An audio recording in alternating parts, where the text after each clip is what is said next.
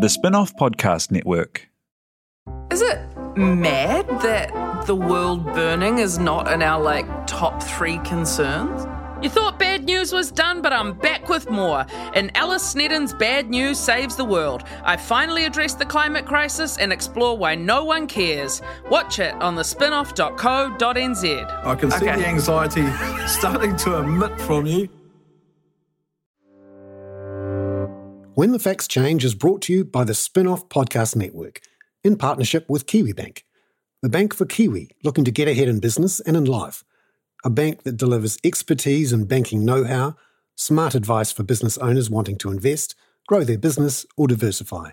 A bank that adapts with technology through the lens of its people and customers. It is a bank with heart that is driven by its purpose. Kiwi making Kiwi better off. I want to take you to a different place and a different time. It was London, 1999. I was a country boy, Juno, more used to doing bond markets and rugby tests and whale strandings than big time corporate reporting. But here I was in London as the Reuters mergers and acquisitions reporter covering insurance and banking. And it was a real eye opener to see how the other half of one half of 1% live and what they do. How global corporate life and how the rawest, largest form of capitalism actually works. My job was to know before anyone else when a company, a particular life insurer or a general insurer or a bank was going to buy each other and who was doing the deal, what the price would be, and who would win. So that meant starting to get to know two groups of people I'd never known before big fund managers and big investment bankers. These are the masters of the universe you might have heard from the Tom Wolfe book, Bonfires of the Vanity. They're a completely different beast. They're really focused on the deal, on bringing forward the profits and getting as big a share as they possibly could. They really didn't care about uh, whether this company was going to create value in the long run or whether those hundreds and thousands of staff would be disrupted or whether their lives would be completely different and maybe worse because of this deal. It was all about the deal. I began to think of these people as used car salespeople, but with PhDs, because they were always the brightest people in the room who worked the hardest and who were there really to work themselves to the bone for 10 or 20 years and then get out as multi, multi, multi millionaires. Or even better, go on to run one of the companies that they had previously owned shares in or done deals with and become multi, multi billionaires. This was 1999, remember, and back then these were the heroes. These were the people who were running the most successful form of society. Capitalism had beaten communism. The Berlin Wall had fallen, and it was the end of history. And as I went through this process and started to get to know these people, I realized that there was something wrong here. There was something deeply sociopathic and short termist and ultimately dangerous in this risk taking and this wheeler dealering that made me uncomfortable. Luckily, I went on to do other things, and then the global financial crisis hit. And we learned as the tide went out how many of these companies and these banks were essentially naked. They weren't ready for the big shock. They had consumed all of the fat. There was no plan B for when something went wrong. And since 2008, and through the COVID crises and the various bailouts and chunks of money printing, a whole bunch of these masters of the universe have started to realize that maybe this short term thinking, this profit first, shareholder first thinking, actually isn't going to help us in the long run. That it's going to impose costs on the future and on other generations, that there is a fundamental unfairness, a disconnect between costs and benefits. And climate change is the obvious example of that. But you could go down the track of, you know, how large uh, moneyed interests are screwing the scrum of democracy, how you're seeing uh, abuses of workers in various places. So, a new movement has formed up over the last decade or so. It's called the ESG movement. So, these are big fund managers who make sure when they invest, they only invest in companies that have good policies when it comes to climate change, how they run their company, or how they treat their people and their customers. ESG stands for environment, social, and governance.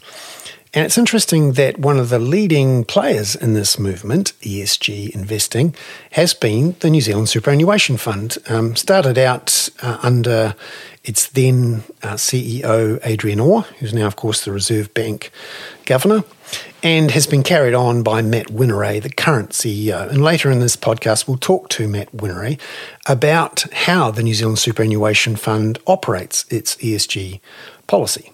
Now, from a distance, you'd wonder, gee, they're looking after our money, and surely doing the right thing is also not going to produce the best return. Well, it turns out that's not the case, and that's one of the core tenets of ESG investing. It's that it's the most profitable thing to do in the long run to invest in companies that actually care about the environment and their workers and society in general. That in the long run, things will out that's how the New Zealand Super Fund is operated. And it's actually done really well. In fact, in the last 12 months, the New Zealand Super Fund produced a return of nearly 30%. And it saw its fund rise by $15 billion in value to nearly $60 billion.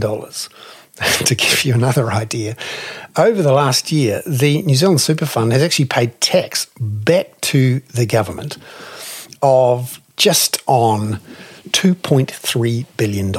At the same time, the government has contributed back to the fund $2.1 billion. So, in effect, it was a net positive for the shareholder, which is, in this case, the New Zealand taxpayer. And over the long run, that's been the case with the New Zealand Super Fund. So when you look since the fund's creation in 2003, the government, the taxpayer, has invested a net 12.4 billion and the fund has turned that into 60 billion. Good deal. So ESG investing can pay off, and the masters of the universe, the ones with the right longer term view, can change capitalism from within. And we've seen that in the last uh, couple of weeks with big announcements from some of the world's biggest oil companies of huge investments in reducing their carbon emissions footprint. One of them is Chevron, and it's doing it in part because of fear fear that activist investment funds with not that much money can weaponize the influence of these ESG funds and force companies to do something they don't really want to.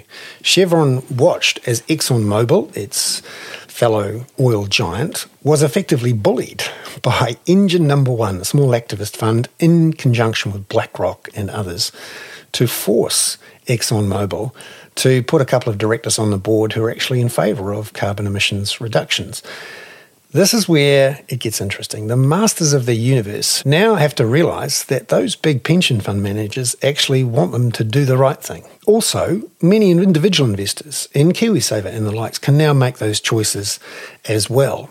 We talked to Barry Coates, the former Green MP, who's now the CEO and founder of Mindful Money, which effectively uses a collection of tools for individual investors to work out who is exercising their power for good in the long run and who isn't.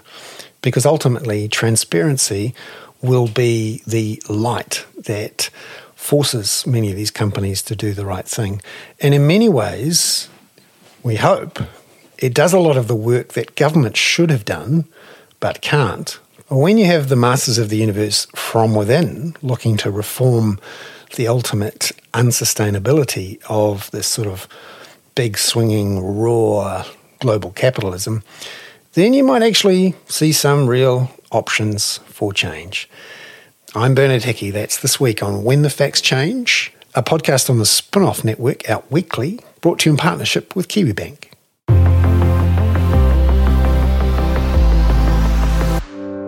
Well, kia ora and welcome to Matt Whineray, the CEO of the New Zealand Super Fund, the biggest investment fund in the country. Matt, thank you very much for coming on to When the Facts Change. Kia ora, Bernard. Why does this super fund invest in a sustainable way? Well, I think it's it's fundamental to our, our purpose. So we're here to smooth out the cost of national superannuation over the over the very long term. And so based on Treasury's models, we're going to continue to grow right through the end of this century. So we really care about the value of the investments that we have over the very long term. And that what that makes you do is think about the impact of both long term societal trends and environmental trends on the value of those things, but also the impact of those investments on those long term trends because we, we really do care about the value of, of this portfolio over the very long term. So, all of those things that might be externalities, you know, other people's problems, if if you were to just be investing for a short term, they're, they're all of our they're all of our issues over the long term. So, so we have to think about sustainable investment.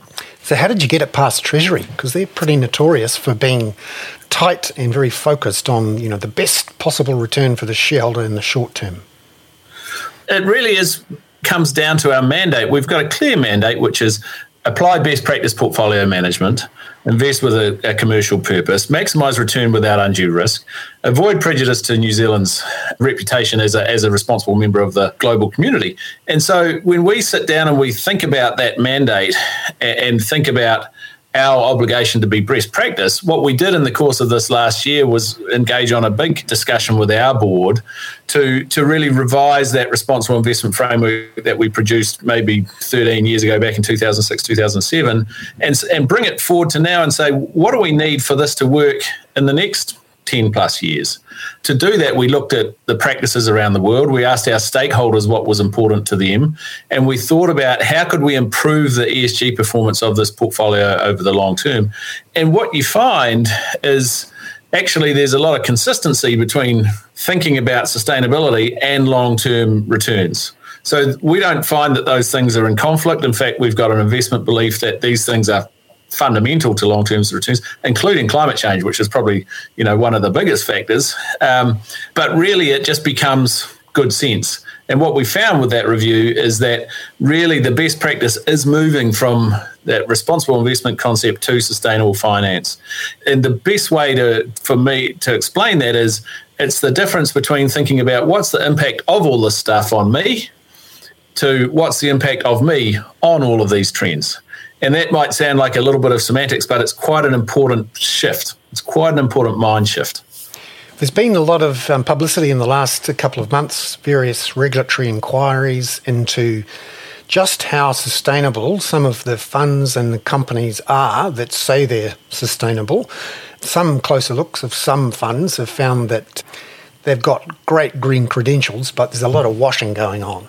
How do you make sure you don't get suckered in by someone with a lovely green skin, so to speak? yeah, there's lots of there's lots of great marketing, and you know, and uh, investment managers around the world, I think, are some of the world's best marketers. They, they, you know, they will change their investment pitch from one meeting to the next to pick up whatever they heard in the last one. Um, look, what's important? What's important is um, is you know, really critically, is somebody doing what it says on the tin? So, so we saw a few years ago, we saw a few examples of, you know, KiwiSavers who had responsible investment policies, but really they were in the drawer and they hadn't really applied them or implemented them properly. And so, and so when they looked inside the tin, there was some stuff in there that was, you know, not really consistent with what the label said. Different parts of the world go down different paths with this. In the European Union, they've been producing a big taxonomy, and that taxonomy is several hundred pages long, and it says this is what you need to be doing in order to call yourself this, or if you're doing this, then you can call yourself this. Other parts of the world are looking at that and thinking, you know, that that's that's helpful. So standards are, are useful, but you've already got the FMA you know focused on this. They're already they're already thinking about this. I was having a chat to Rob Everett the other day, and it's one of their big work focuses at the moment is making sure that people can have the trust and confidence. So, what does success look like if you if you manage to um, move everything to sustainable finance? Does it mean lower inequality? Does it mean less large companies concentrating more wealth in fewer hands? What does it mean? The global taxonomy is the Sustainable Development Goals. So the Sustainable Development Goals developed by the UN are 17 different goals, and that's a lot of goals. It's quite hard to hold them all in your head at the same time. They are focused on things like food security and water supply and climate and inequality and health.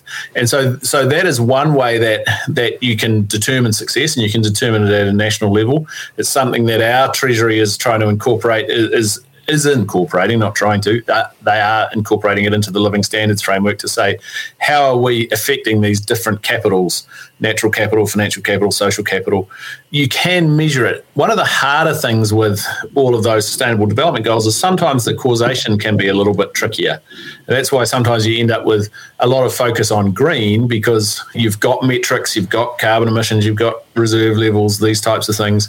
And so you can you can measure it. The trickier one in the ESG space is the S, because there are a lot more outcomes that you would like to affect or impact or improve, but there are they are harder to measure. There's not as much data about them. It's harder to show causation. So ultimately, the the measure of success is that we, as we as a globe, improve against those sustainable development goals. One of the big things for for impact investment or positive investment is this concept of uh, intentionality and additionality. So it's not enough to say, well, I've invested in this portfolio and I sort of pick through it and I say, oh, well, here's a nice impact, and you know, this this bit here is doing something about water, or this bit here is doing something about waste management. It's about saying, I am looking to create these impacts with my investments. That's the intentionality and my investment has led to some change. That's the additionality. So those are quite important concepts in that in that impact investment, positive investment, which is sometimes conflated with the sustainable finance sort of more broadly. One of the concerns people have had over the last 10, 15 years through the GFC and now COVID is that there has been this widening inequality and that some people believe the the use of quantitative easing massively by central banks has pushed up the value of assets significantly and has actually worsened things.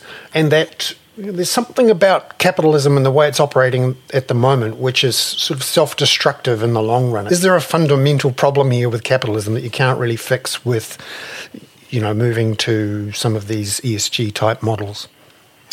Um, you're right. As you lower interest rates, then one of the consequences of that is that asset prices go up, and not everybody has assets. So the people who have assets are wealthier than those who don't. One of the, I guess, I guess what you're trying to do, and I mentioned it before, that that concept of externalities. One of the things that what you're trying to do with a sustainable financial system is capture those externalities. And the classic externality is carbon. So someone that is burning some carbon and using up the global store of our carbon absorption capacity, so the, the ability of the atmosphere to absorb the stuff without getting too hot, uh, is not having to pay for that. And so that's an externality. We all suffer from it. Sea levels rise, there's more acute and chronic weather changes, but you know, we all suffer and someone hasn't had to pay. And there are other externalities. And so the point of sustainable finance is to try and internalize those externalities. And you'll often hear economists say, well, we just have to have a carbon price. And if we've got a carbon price, then everything is solved. And then you go, well, why haven't we got a carbon price? Because that's quite hard. Um, and politically, it's difficult, and across countries, it's very hard. But it's actually the, the way that would, would most clearly solve this. There's also an argument about whether even inequality is an externality, and you'll get economists to have a have a good good old crack at that. But what sustainable finance is trying to do is incorporate that. So say, hey, when I'm making this investment, or when this company is making this investment, and there is a cost somewhere, how are we accounting for that cost? How are we accounting for that impact? That social impact or that environmental impact and and incorporate that into the investment decision. Uh, and when you've done that, then you've you've changed the way those investment decisions have been made. You've changed where capital gets allocated. You've hopefully improved the outcome. Can you give us yeah. an example of you know how a company has improved that outcome of less inequality, and you know how do you measure it? Yeah.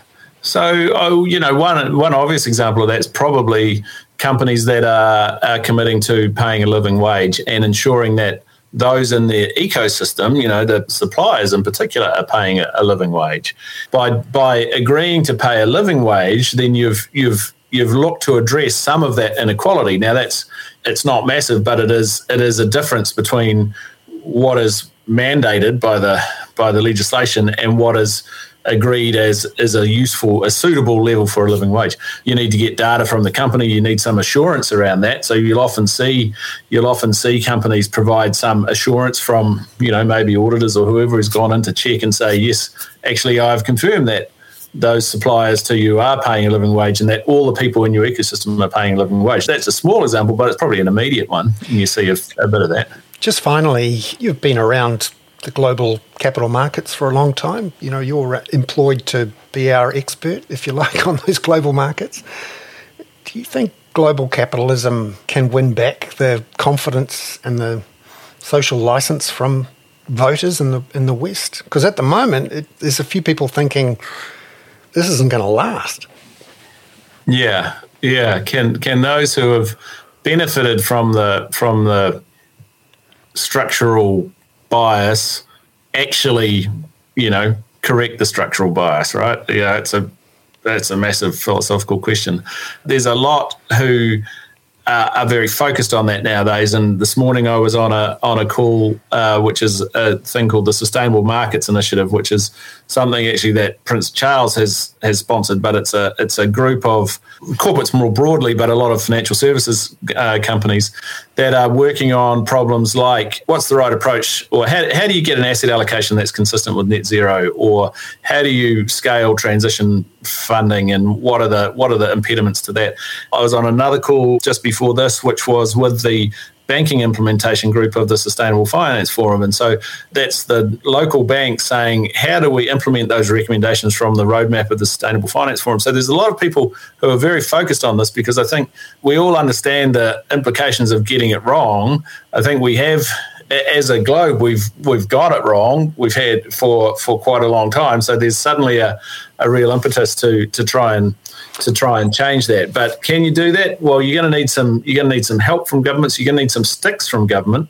You're going to need the pressure from from all of the stakeholders. You see it where consumers start to choose companies based on what their what their offering is and what their what their sustainability approach is. You see financiers start to do that. You see suppliers start to start measuring the downstream carbon emissions. You know all of that sort of stuff. That pressure all changes decisions. And that's what it's all about. You've got to change somebody's decision in order to change the way the capital is allocated or the money is spent or where it's gone to get a better outcome. Matt Whineray, the CEO of the NZ Super Fund, which has just reported its results and um, produced a 29.6% return. Matt, I really appreciate your time. Thank you very much. Thanks, Bernard. And there's Matt Whineray, the man looking after $60 billion the taxpayer has given him control of.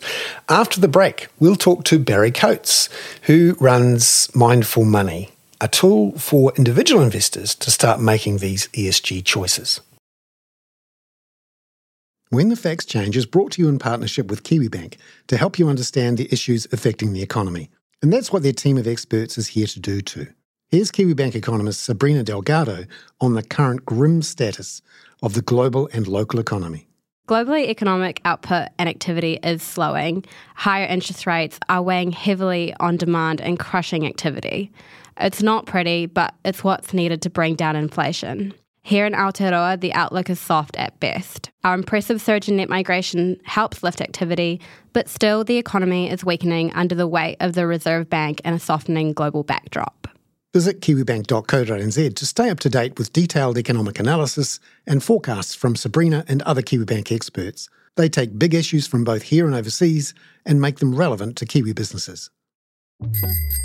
Ready to rediscover the joys of cycling? With over 300 kilometres of cycle paths across Tamaki Makaurau, jumping on your bike and going for a ride is such a fun way to discover the city from a different perspective.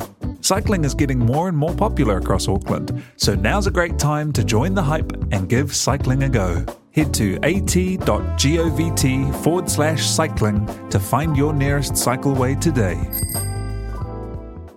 Raising capital or taking your business to the world? Investment Fix has the lowdown on everything you need to make it happen.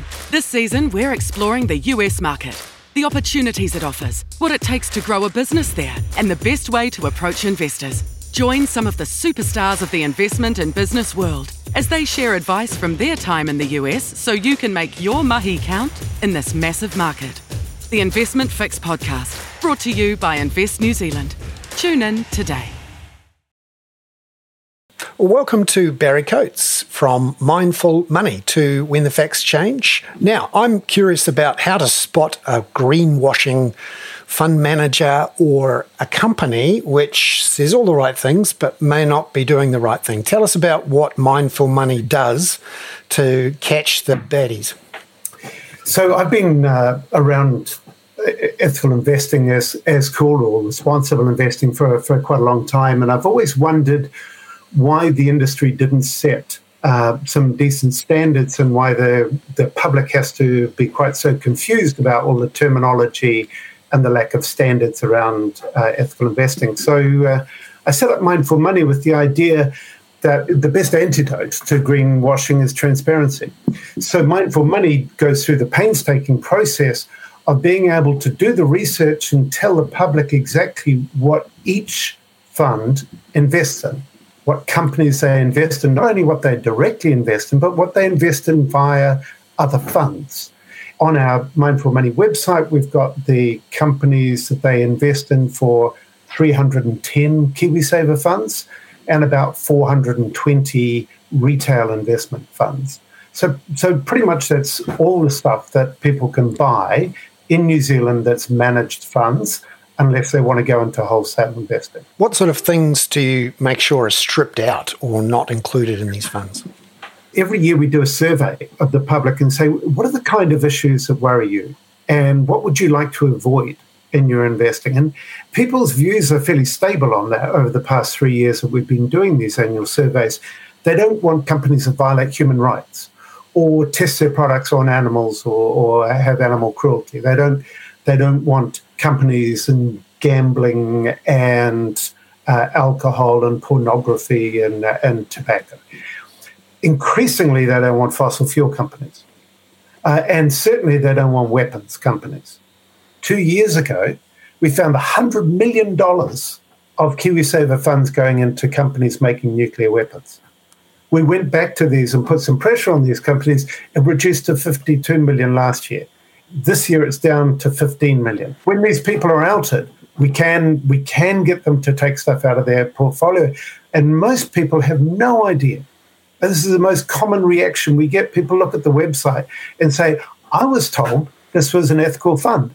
And they look on our website and say, oh my God, this is invested in all sorts of companies that I don't like. Are there various ways around this, though? Is there a new industry in disguising dodgy things by, you know, essentially outsourcing or contracting it out?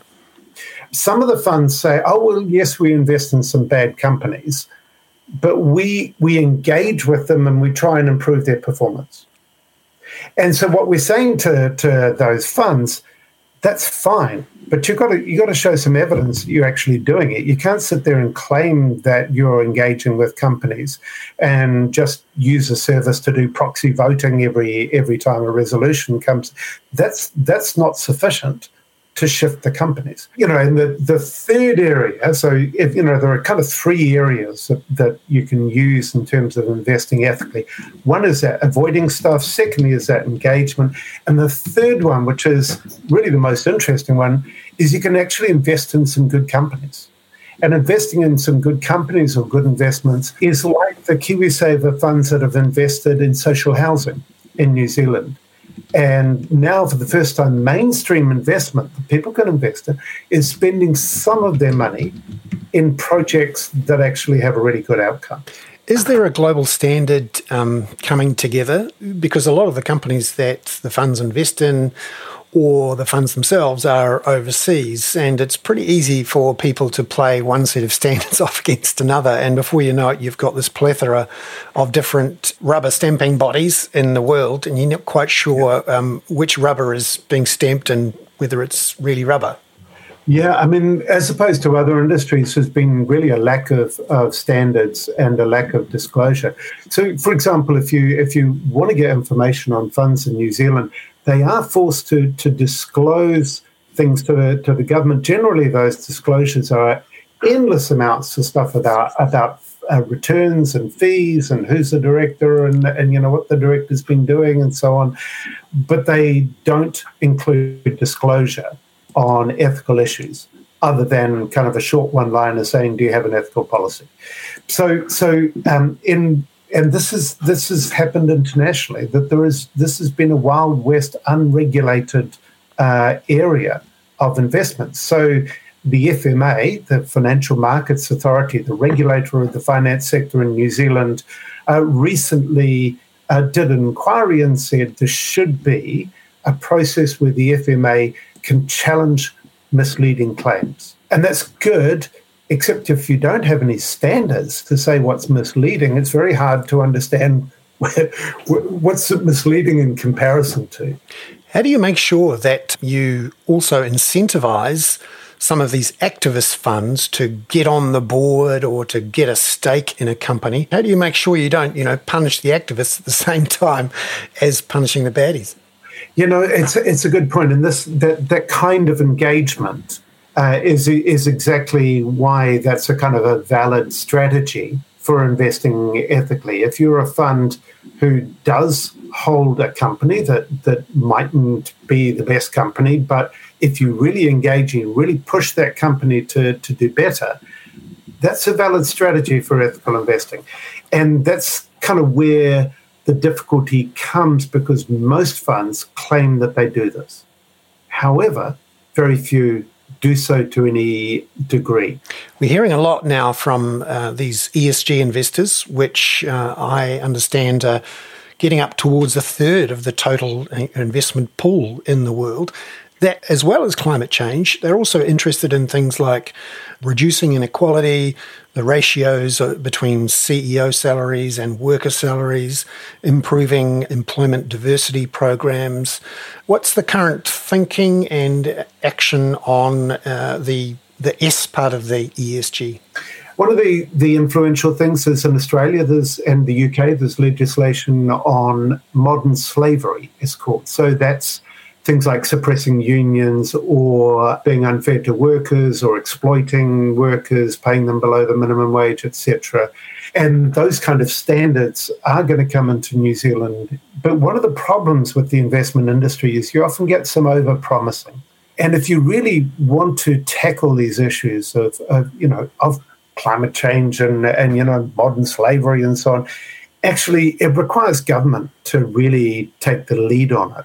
And one of the, the sort of big criticisms of the investment industry is been the pretense that these problems are going to be solved by the power of, of large pools of capital. You know, basically, you know, large pools of capital can improve the performance of some companies, but generally only if it's in their financial interest. And, you know, people have to remember that this is no magic bullet for, for solving problems of climate change that actually there we need far far wider action to change the system. However, you know, individuals can do stuff through through their KiwiSaver, through their own funds, that will make a real difference through their investment. And and you know, everyone should do that. That's an important step forward. The cynic in me, which is quite big, uh, thinks, having watched monopolists and uh, powerful interests avoid regulation or delay regulation or soften regulation by initially saying, oh, sorry, I didn't realize that was a problem. Oh, I'll, I'll look at fixing it. Or um, just give me a chance to solve myself and then we'll come back to it. Uh, and before you know it, 10 years has passed and nothing much has happened, and they've managed to make their 10 years of profits and their three years of mega bonuses. Uh, how, how do you make sure that you're not being played? Actually, when when you accept the assurances of global multinational capitalists that they really are interested in changing things for the better. Yeah, um, no, it's a, it's a, that level of of uh, skepticism. I think is is entirely warranted uh, because you're dealing with large financial institutions that do not have uh, that are not guided by a moral compass. Primarily, they're they're guided by financial interests, and and you know that's the way the system is set up to work. For most people, the best antidote is is transparency and disclosure. You know, people have to be able to be provided with the information which is verified, which actually will tell the objective reality of what these financial players are doing. And uh, one of just finally, one of the really big trends in investing in the last decade or so has been the move towards index investing, essentially passive investing, where an algorithm will work out which shares your fund needs to invest in depending on the size of the fund and what part of the world it is. And essentially, it is a passive investment. There's no human looking over the annual accounts and eyeballing the CEO and asking tough questions. They're just going, okay, this company is worth this much, and my uh, investment style of passive investing says I need to invest in this company. And now we have a significant portion of the funds invested globally, which which is invested passively. How does the passive investment index investing industry make sure that it doesn't just um, become dumb money that's shoved into all the wrong places? The, I mean, the typical index investing started out as you invest in the, the Dow Jones index of, of all of the companies in the United States. Then, when people started getting concerned about some ethical issues, what they did was they excluded a few companies. So, they excluded some companies that might make cluster bombs or landmines or, or they might produce tobacco. So they constructed their, their indexes based on excluding those few things. Subsequently, that's gone further. And so what you're seeing now is some smarter index funds that will exclude a number of things that the public is concerned about. They might exclude weapons and fossil fuels and, and uh, gambling and, and some other things. However, you're still scattered in the portfolio. You're going to get some things that don't neatly fit into those sectors, like uh, companies that violate human rights. They, they could be in any sector. And so the, the sort of the third wave of these ethical index funds is now starting to tilt towards companies that actually have higher standards. And there are some possibilities in the future that we're going to have some, some quite good passive funds that will enable that to happen. And you're even starting to get some passive fund managers who are doing that engagement with the Exxon Mobil's and the other companies to try and, and improve their performance. Uh, I have a bunch of uh, libertarian friends who keep saying to me, sure, um, you can invest in this, um, this, these green funds and the sustainable funds, but is there a fund manager who is an evil fund manager who invests in all the bad things? do, do, you know if, if there are, in particular, fund managers who are like the the anti-mindfuls who have, have realized there's a market opportunity to say we only invest in in cigarettes, nuclear power, weapons. Uh, the good news for you is, is there are Bernard, but you know a lot of them have gone out of business lately. Uh, because really, I mean, really, this these issues are affecting the market. They're affecting the success of, of these companies. So, so you know, one of the things you only have to look at what's happened to fossil fuels. You know, at a time that the U.S. market has gone up by several multiples uh, over the past five years, fossil fuels have declined as as an index by sixty percent. So, if you've invested in fossil fuels over that period then you've not only missed out on the big gains uh, in the market uh, as a whole, but you, you, your, your shares have actually lost value. Now, it's not as if the fund managers weren't warned. The fund managers have been warned for a long time, including like people people like Mark Carney, who is governor of the Bank of England, uh, our equivalent of the Reserve Bank, who said there's a there's a thing called climate risk, and you're going to be left with stranded assets of unusable oil and gas reserves or coal reserves. And sure enough, what's happened is that those oil and gas and coal companies have have had their their share values, uh, their shareholder value, significantly decline in that period. Now, you know, if I'm a KiwiSaver investor and I'm sitting there with a whole lot of fossil fuels in my portfolio, I'd probably be going to my fund manager and say, "Didn't didn't you get the memo? you know, weren't you told about this climate risk? I thought financial investing is all about managing risk. So, what part of that managing risk, that climate risk, did you not understand? And and I think you know, going going forward, we'll increasingly find that some of these anti-social risks as well as anti-environmental risks are, um, you know, chickens coming home to roost, and and because the public is starting to get more aware of of issues of public health, of issues of the environment, issues of inequality, and and you know, I, I don't think those issues are going to suddenly become wildly popular. Barry Coates, the CEO and founder of Mindful Money, thank you very much for joining us on When the Facts Change. My pleasure, Billy.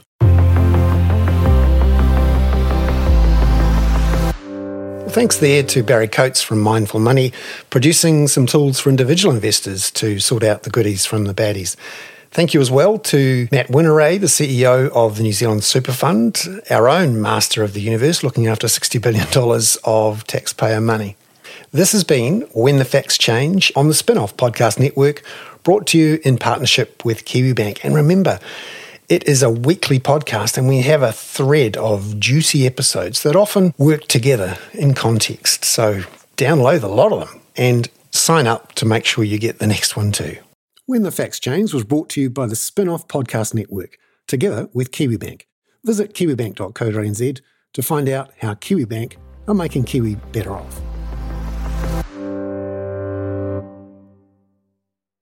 Are you making the most of your KiwiSaver investment? Generate is an award winning KiwiSaver provider with a track record of strong long term performance. Making a smart decision now could add tens of thousands of dollars by the time you reach retirement. Book a no obligation chat with a Generate KiwiSaver advisor today at generatekiwisaver.co.nz slash get advice. A copy of the product disclosure statement is available at generatekiwisaver.co.nz. The issuer of the scheme is Generate Investment Management Limited, and of course, past performance does not guarantee future returns.